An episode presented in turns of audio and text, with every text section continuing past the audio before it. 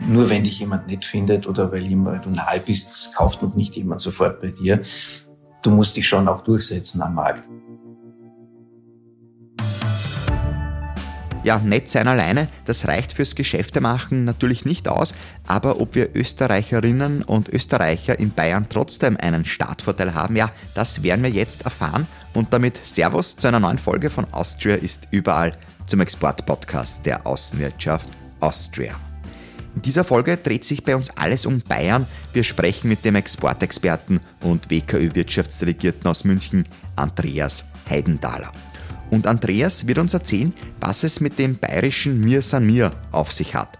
Wir sprechen über Schankanlagen am Oktoberfest, warum man in München nicht hochbaut und über das Who is Who der deutschen Wirtschaft. Ein Hallo nach München. Servus Andreas. Hallo und Servus aus München. Und bevor wir loslegen, Andreas, habe ich noch einen kurzen Blick hinter die Fahne von Bayern geworfen.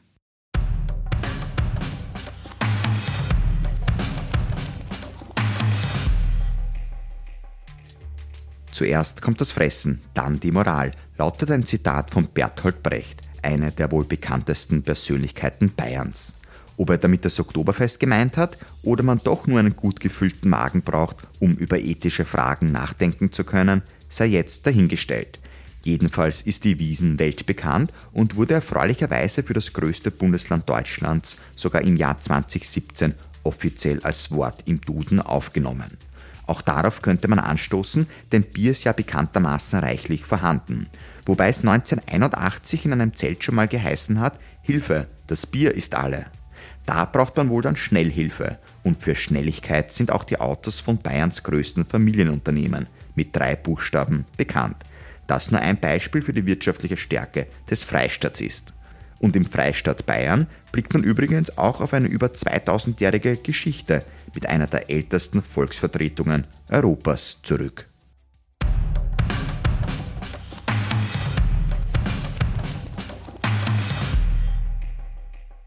Lieber Andreas, wir sitzen ja leider nicht im gleichen Raum gerade, sondern ich sehe dich nur über einen Bildschirm, aber nicht nur dich, sondern auch deine Umgebung. Und so bei dir auf der Seite sehe ich ein FC Bayern München Wappen. Ich kann mich erinnern, ich habe auch in Berlin schon aufgenommen den Podcast, da hat es natürlich kein Bayern München Wappen gegeben. Ist das aber etwas, das man eigentlich im Büro haben muss, um in Bayern überhaupt aufgenommen zu werden?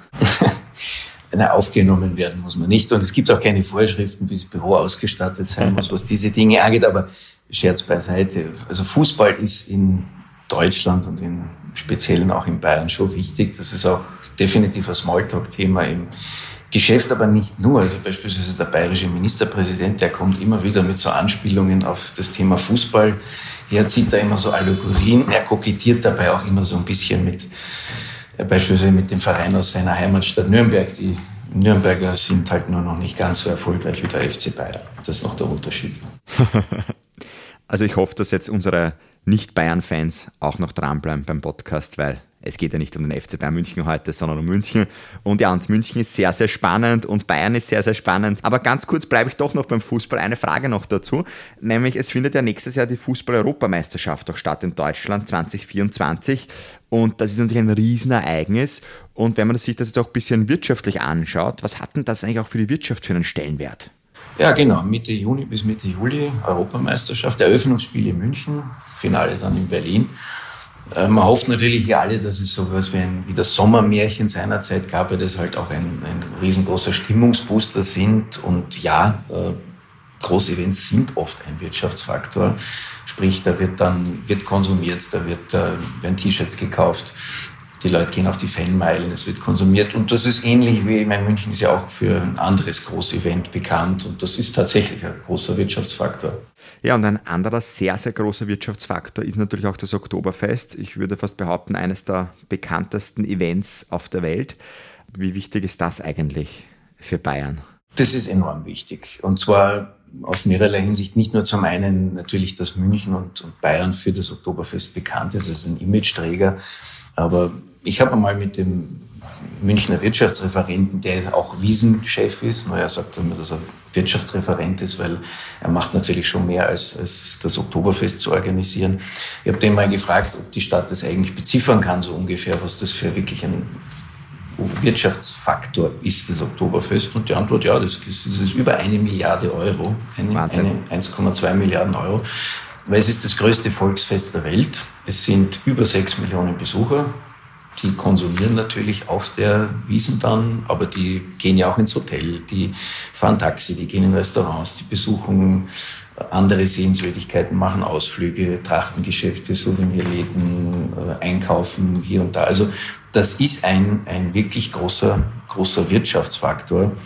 Und insofern geht das über das allgemeine Klischeebild vom Oktoberfest und der Blasmusik und den Bierzelten schon noch hinaus. Und die Bilder, wo man dann die Menschen manchmal auf der Wiese liegen sieht. Das, ja. Auf jeden Fall, ja. Du hast jetzt schon eine unglaubliche Summe genannt, was da auch Geld für eine Rolle spielt. Und jetzt gehe ich davon aus, dass wir Österreicherinnen und Österreicher jetzt nicht nur gerne das Oktoberfest besuchen und das ein oder andere Bier vielleicht da trinken, sondern natürlich auch mit unseren Produkten Made in Austria vielleicht auch aktiv sind. Ich nehme an, da sind wir zu finden. Absolut, absolut, ja. Man glaubt es kaum, aber es sorgt immer wieder für Verblüffung, wenn man dann hier erwähnt, ja, wisst ihr eigentlich, dass die Maßkrüge am Oktoberfest, die kommen von Stölzle Oberglas. Oder beispielsweise das Bier im Hofbräu, das Rind, also natürlich eine Schankanlage von grober Schankanlagen aus Oberösterreich. Und dann gibt es die Firma Moonvision, die machen so Dish-Tracker-Systeme, das sind so Scanning-Systeme, wo du einfach dann das Thema Essen in die Zelte bringen, viel schneller, viel besser abwickeln kannst. Und das muss man auch. Also wenn man ein Festzelt hat mit ein paar tausend Leuten, die dann alle gleichzeitig ein Händel wollen und am Maus, dann kann man mit irgendwelchen handgeschriebenen Schreibblocks kann man da nicht mehr wirklich arbeiten. Also in dem Sinn, lange Rede, kurzer Sinn, ja. Auch bei sowas urbayerischem, urmünchnerischen wie im Oktoberfest ist gar nicht wenig Rot-Weiß-Rot drin. Definitiv. Wie viele Geschäfte werden dann auch am Oktoberfest eigentlich gemacht? Wird das auch genutzt, so die Geschäftspartnerinnen und Geschäftspartner dorthin einzuladen, vielleicht auch gewisse Dinge abzuwickeln? Ist das auch ein gutes Ambiente dafür?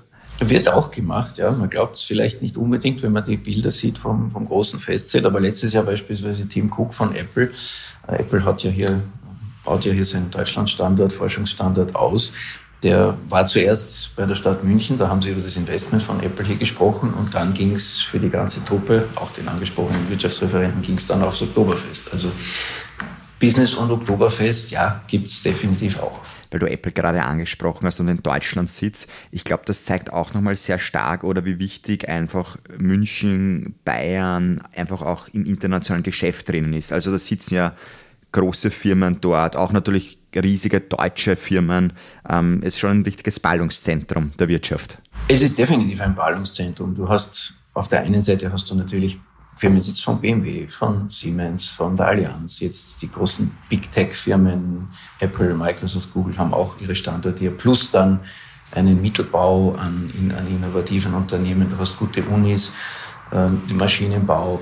Also es ist wirklich von groß bis klein. Es ist eigentlich die gesamte Geschichte von Bayern. Bayern war ja, wenn man sich die Entwicklung anschaut, in den 50er Jahren noch ein eher armer Agrarstaat und die haben eine enorme Entwicklung hingelegt. Und das ist natürlich spannend, wenn man sich dann anschaut, wie sehr dann auch Österreich mit diesen Bayern verflochten ist. Also meine Lieblingsfrage, und die bringe ich eigentlich immer bei allen sich bietenden Gelegenheiten, ist ja immer, was glauben Sie, was sind die wichtigsten Exportmärkte für Österreich? Und ich nehme dann immer die Antwort vorweg, das ist nämlich genau Bayern vor Italien und den USA und dann kommt Baden-Württemberg und dann kommt die Schweiz. Und ich sage das deswegen, weil wenn man als österreichischer Wirtschaftsdelegierter jetzt erzählt, dass Deutschland unser größter Markt ist, dann ist das jetzt irgendwie schon fast so ein bisschen was Selbstverständliches, ja, Nachbarland, gleiche oder ähnliche Sprache. Da kommen wir vielleicht auch noch auf das Thema zu sprechen. Und in der EU sind wir auch. Aber es ist eben tatsächlich so, dass Bayern für sich alleine gesehen, wir exportieren um die 20 Milliarden Euro nach Bayern und damit ist Bayern tatsächlich der größte Markt. Und so gesehen, eigentlich sind 13 Millionen Bayern in gewisser Hinsicht größere, wichtigere Kunden als 300 Millionen US-Amerikaner oder 1,3 Milliarden Chinesen. Das ist natürlich ein Sager, den man hier ganz gerne hört. Aber es illustriert einfach, wie eng verflochten Österreich und Bayern oder generell der Süden von Deutschland sind. Liegt das deiner Meinung nach an der Kultur, an der Ähnlichkeit, vom Typ vielleicht her oder einfach an diesen kurzen Wegen, die es von Salzburg zum Beispiel nach Bayern dann gibt? Ja gut, ganz vorweg ist es natürlich ein großes Kompliment an die österreichischen Firmen, weil nur wenn dich jemand nett findet oder weil du nahe bist, kauft noch nicht jemand sofort bei dir. Du musst dich schon auch durchsetzen am Markt. Aber umgekehrt, es ist schon auch ein Vorteil, wenn Österreich bekannt ist. Viele kennen ja Österreich auch vom Urlaub her, vom Touristischen her. Das ist immer ein gewisser Türöffner, wenn dann die Leute sagen, ah, okay, das kenne ich, da war ich schon mal auf Urlaub, war ich schon Skifahren oder habe, was weiß ich, Bregenzer Festspiele, Salzburger Festspiele besucht, war in Wien in der Oper oder was auch immer. Und natürlich ist es auch ein bisschen Mentalität spielt da schon auch mit hinein. Das hört man gerade hierzulande schon öfters auch einmal so diesen Satz, ihr Österreicher seid uns eigentlich eh die Liebsten oder zumindest lieber als die nördlichen Landsleute. Also das spielt natürlich auch so ein bisschen auf die Rivalität Bayern zur Hauptstadt Berlin an. Aber auf diese positive Grundhaltung Österreich gegenüber, die hilft schon mal, das ist wie gesagt ein gewisser Türöffner. Das ist gut so und da werden wir später auch noch kurz drauf zu sprechen kommen. Davor noch ein bisschen möchte ich bei den Unternehmen, bei den Produkten bleiben. Wenn wir uns da jetzt so ein bisschen das Ganze anschauen, jetzt im Gesamtkontext, also wir müssen jetzt, glaube ich, nicht großartig auf Spurensuche gehen, weil du hast es gerade gesagt, wir sind ja eh sehr, sehr weit verbreitet dort. Aber dennoch, was sind denn so Bereiche im Markt, die besonders spannend und interessant sind oder vielleicht, wo besonders viel auch zu finden sind? Also spannend ist viel, vor allen Dingen die enorme Bandbreite, weil ein bisschen salopp formuliert, alles, was man im Mühlviertel verkaufen kann man ja hier auch verkaufen. Ein bisschen salopp gesagt. Aber man findet jetzt wirklich alles von auf der einen Seite den Großunternehmen, da ist natürlich ein gewisser Automotive-Fokus, den haben wir schon bei uns hier im Süden mit den großen OEMs, die hier sind und die natürlich beliefert werden von BMW Steyr, die die Hälfte aller BMW-Motoren weltweit bauen und hierher liefern, über eine Fürstalpine, über eine AVL, über Banner, über ZKW, über Zoomtobel, wir haben über Fußball gesprochen, die das Lichtsystem in der Allianz Arena machen. Über den Beitrag zum Oktoberfest habe ich schon gesprochen. Also es ist wirklich die komplette Bandbreite bis hin dann auch zu den Erstexporteuren, den Startups oder auch dem Handwerker. Das ist genauso ein Dienstleistungsexport. Ja. Der Tischler in Wels, der Küche in Passau montiert, ist auch ein Dienstleistungsexport. Das heißt, das Spannende ist eigentlich diese ganze Bandbreite, dass man wirklich mehr oder weniger das komplette Leistungsspektrum der österreichischen Wirtschaft hier auch finden kann.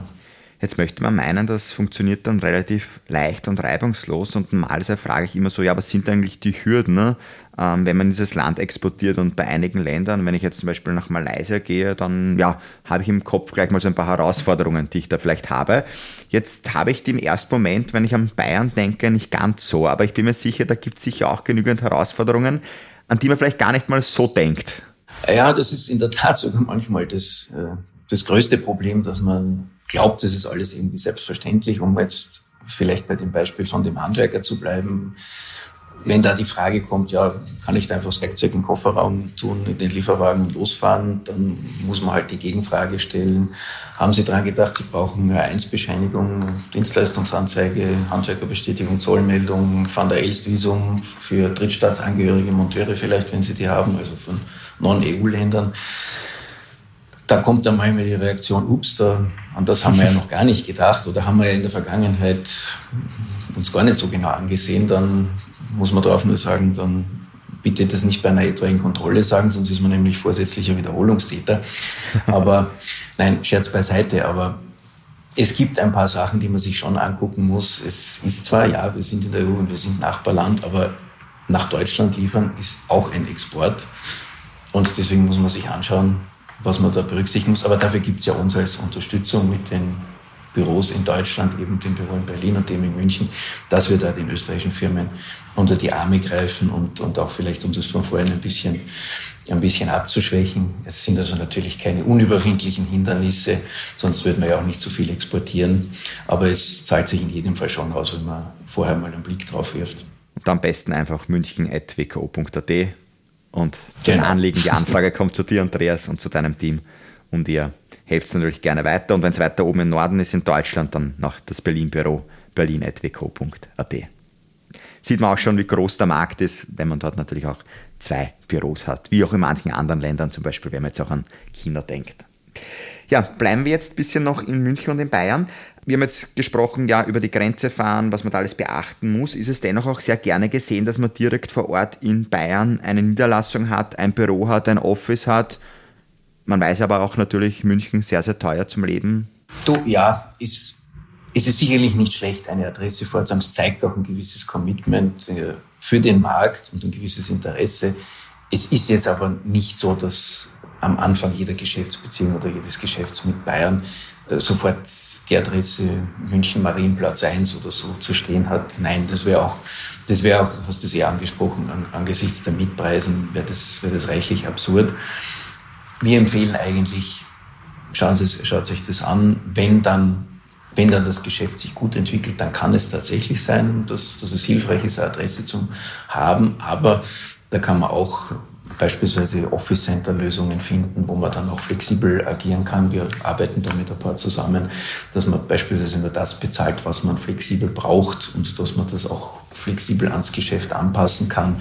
Und wenn es sich dann wirklich gut entwickelt, dann kann es natürlich schon ein Thema sein, dass man einen Fuß in den Markt hat und dann auch sich die Adresse hinsetzt. Aber da sind wir natürlich auch bei diesen ganzen Themen von Firmengründung weg, Standort finden etc. sind wir natürlich auch gerne behilflich, weil klar, Fixkosten minimiert man lieber und als andersrum.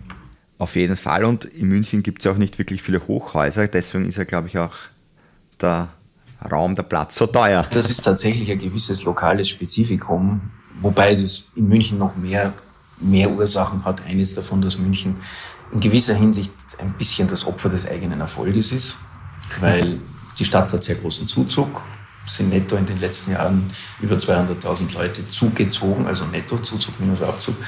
Das bringt natürlich einen gewissen Druck auf die ganze Infrastruktur, auf Wohnungen, auf Büros, auf öffentlichen Verkehr, auf Schulen, auf Krankenhäuser, auf Nahversorgung etc. Plus halt dann auch die lokale Besonderheit, dass es hier mal einen Bürgerentscheid gegeben hat, dass man eben keine Hochhäuser oder nur in besonderen Ausnahmefällen will. Das im Volksmund nennt man das nicht höher als die Frauenkirche. Und das ist dann halt so, dass wenn in allen Großstädten der Welt verdichtet man und geht in die Höhe. Und wenn du das nicht machst oder halt nicht so sehr in die Höhe gehst, dann wird das Angebot natürlich nicht ganz so groß. Also das sind eine Vielzahl an Ursachen, aber am Ende bleibt übrig, dass die Mietpreise in München tatsächlich ja nicht von schlechten Eltern sind. Das kann man schon so sagen.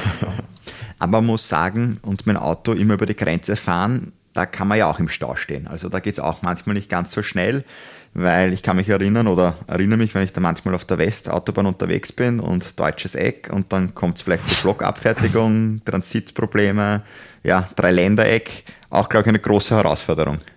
Das Transitthema ist vielleicht, wenn man so will, eines der ganz wenigen Themen, wo es politisch manchmal ein bisschen knirscht oder ruckelt. Am Ende des Tages sind es 3 Länder, wie du schon gesagt hast, Deutschland, Italien und Österreich. Ja, Italien möchte für seine Transporteure einen günstigen Transport. Deutschland will keinen Rückstau haben und Österreich und im Speziellen Tirol sagt natürlich ganz berechtigt, wir wollen auch nicht der Lkw-Parkplatz für ganz Europa sein. Und so in diesem Kreis hat sich das in der Vergangenheit immer so ein bisschen gedreht.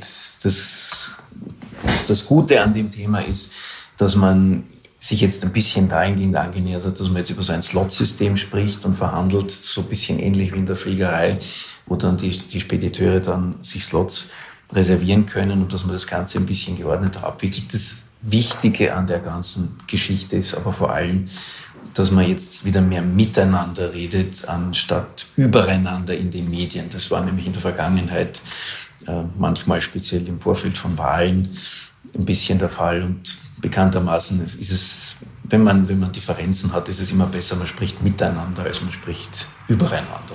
Da hast du natürlich absolut recht und ja, wir werden es weiter beobachten, verfolgen, wie das Thema dann gelöst wird am Ende des Tages.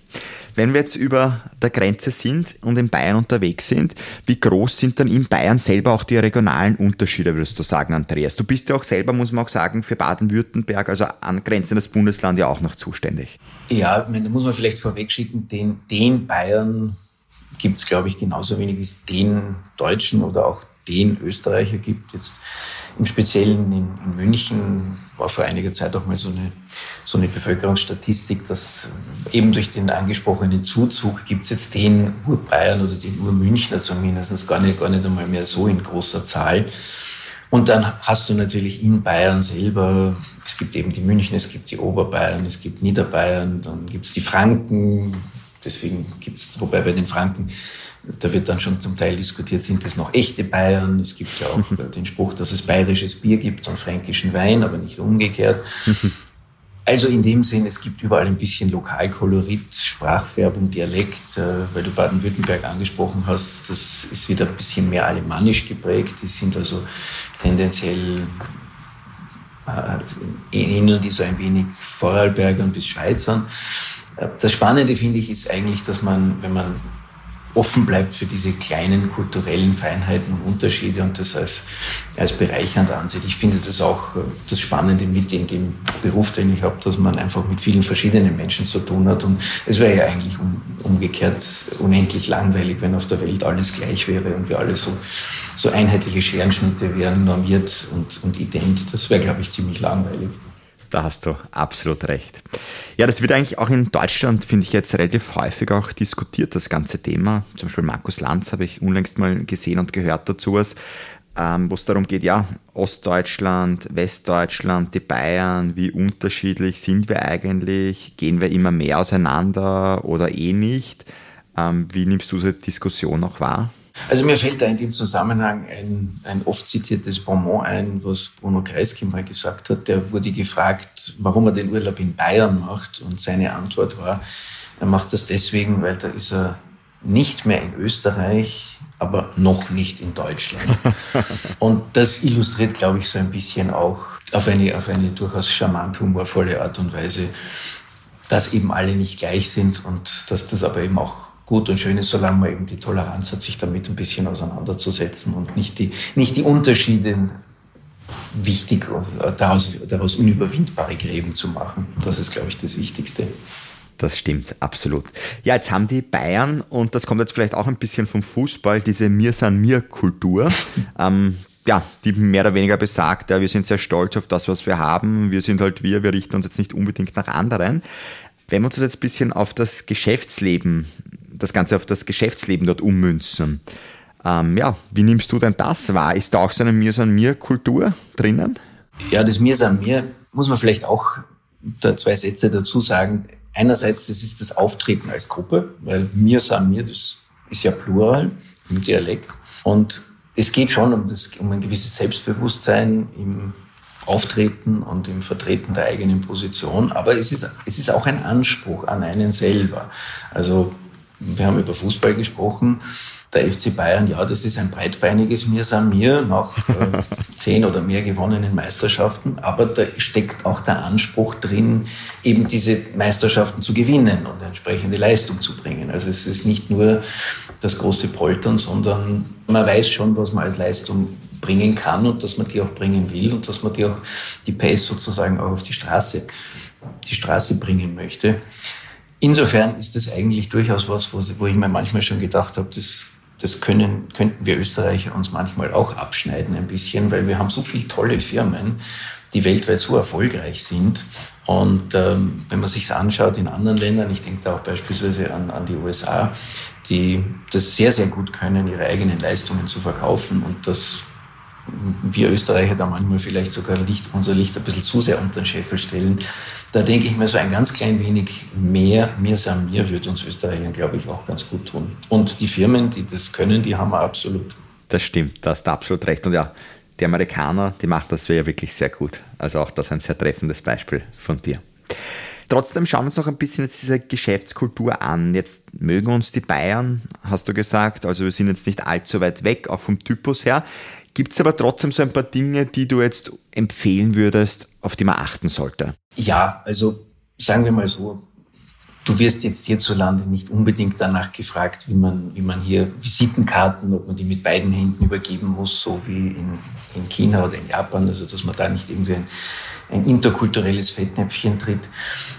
Solche Dinge wirst du eher weniger gefragt, aber es gibt schon so ein paar Sachen, auf die man vielleicht achten sollte. Das fängt beispielsweise auch schon mit der Sprache an. Also in Österreichisch und Deutsch, man versteht sich zwar, aber es sind doch nicht alle Dinge gleich und anders. Also den Unterschied zwischen Sackerl und Tüte, das kennt man ja, aber so andere Begriffe, beispielsweise das Österreichische, das geht sich aus, das versteht man nicht in allen Teilen von Deutschland und angreifen, das ist in Deutschland nicht immer unbedingt im Sinne von berühren. Also so der Satz, ja, den Hund kannst angreifen, der beißt eh nicht.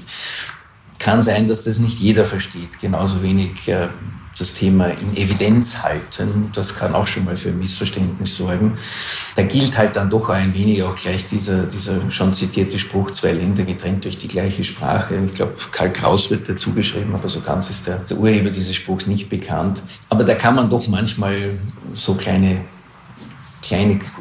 kulturelle Differenzen erleben. Oder beispielsweise Farbe der Flaggen. Ja, wenn wir von rot-weiß-roten und blau-weißen Wirtschaftsbeziehungen spricht, dann beispielsweise bei so einer Eröffnung eines Projekts, dann hat man sich schon unbewusst in die Nesseln gesetzt, weil in der Bayern-Hymne ist nämlich die Rede davon vom weiß-blauen Himmel über Bayern.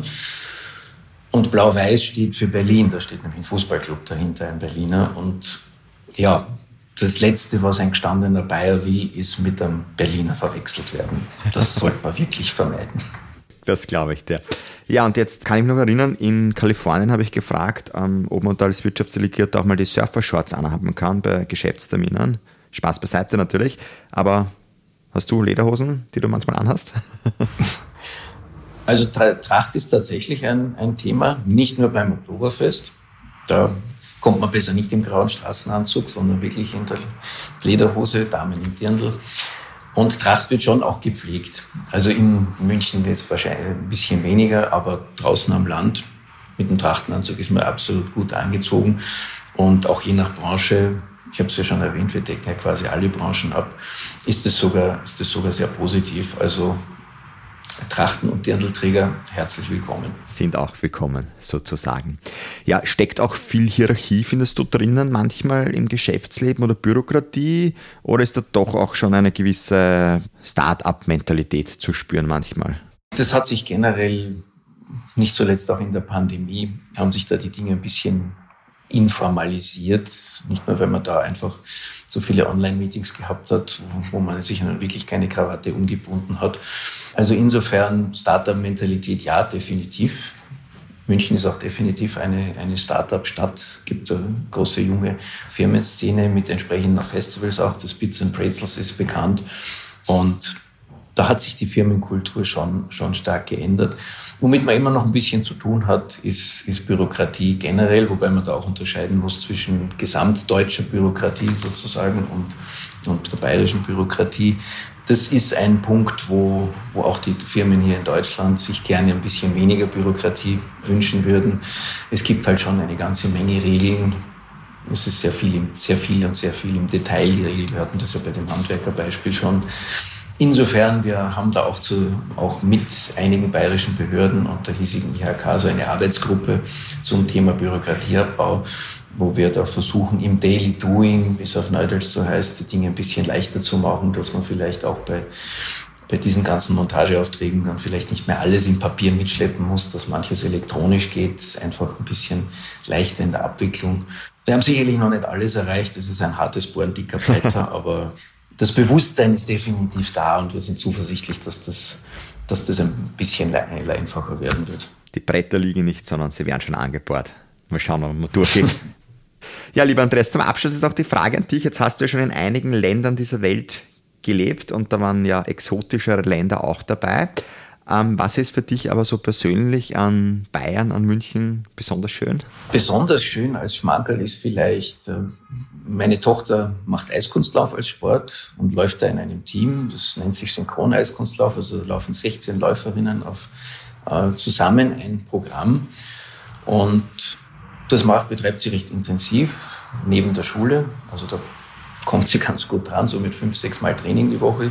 Laufen auch viele Wettkämpfe, sind auch durchaus erfolgreich und in der Saison 21/22 sind sie in ihrer Nachwuchskategorie, das ist also altersmäßig ein Nachwuchsteam, sogar deutsche Meister geworden. Das war dann insofern einerseits in dem Eiskunstlaufverein natürlich eine Riesenfeier, weil normalerweise wurde das in der Vergangenheit immer von Teams aus Berlin, aus Dresden, aus Sachsen, Brandenburg, so aus dieser Gegend gewonnen. Das war tatsächlich das erste Mal, dass ein bayerisches Team da einen Meistertitel gewonnen hat. Ja, dass da eine Österreicherin mitgelaufen ist und das sozusagen mitgeholfen hat, das für Bayern zu sichern und für das bayerische und das bayerische Mir sozusagen zu pflegen. Ja, das war dann auch irgendwie ein sehr, sehr schönes Erlebnis. Das hat Spaß gemacht, ja. Das glaube ich. Also das, was David Alaba für den FC Bayern München gemacht hat, einer Meisterschaft zu helfen, hat deine Tochter beim Eiskunstlauf sozusagen geschafft. In einem anderen Sport und es ist alles pro bono. Also von einem David Alaba ist das noch ein paar Lichtjahre weg. Aber es hat in jedem Fall Spaß gemacht. Das ist wichtig. Und Spaß gemacht hat es auch mir jetzt, mit dir über Bayern zu sprechen. Ich hoffe, unseren Hörerinnen und Hörern auch. Ja, lieber Andreas, ich darf jetzt alles Gute zu dir sagen. Servus, grüß dich oder wie man in Bayern sonst so sagt. Danke und Servus aus München. Ja, das war unsere Reise zum Nachbarn und nächstes Mal gibt es bei uns dann das große Staffelfinale und dazu geht es in die Vereinigten Staaten von Amerika, genauer gesagt nach San Francisco, also dorthin, wo für viele die Träume beginnen. Ich hoffe, du bist dann in gewohnter Manier wieder dabei. Vielleicht hast du ja auch Lust, in ein anderes Land dabei reinzuhören. Das verkürzt natürlich auch die Wartezeit und die Geschäftskultur, die bleibt ja aktuell und unsere Auswahl, die ist ja auch schon richtig groß. Hab jedenfalls eine schöne Zeit. Bis zum nächsten Mal. Mein Name ist Christoph Hahn und nicht vergessen, Austria ist überall.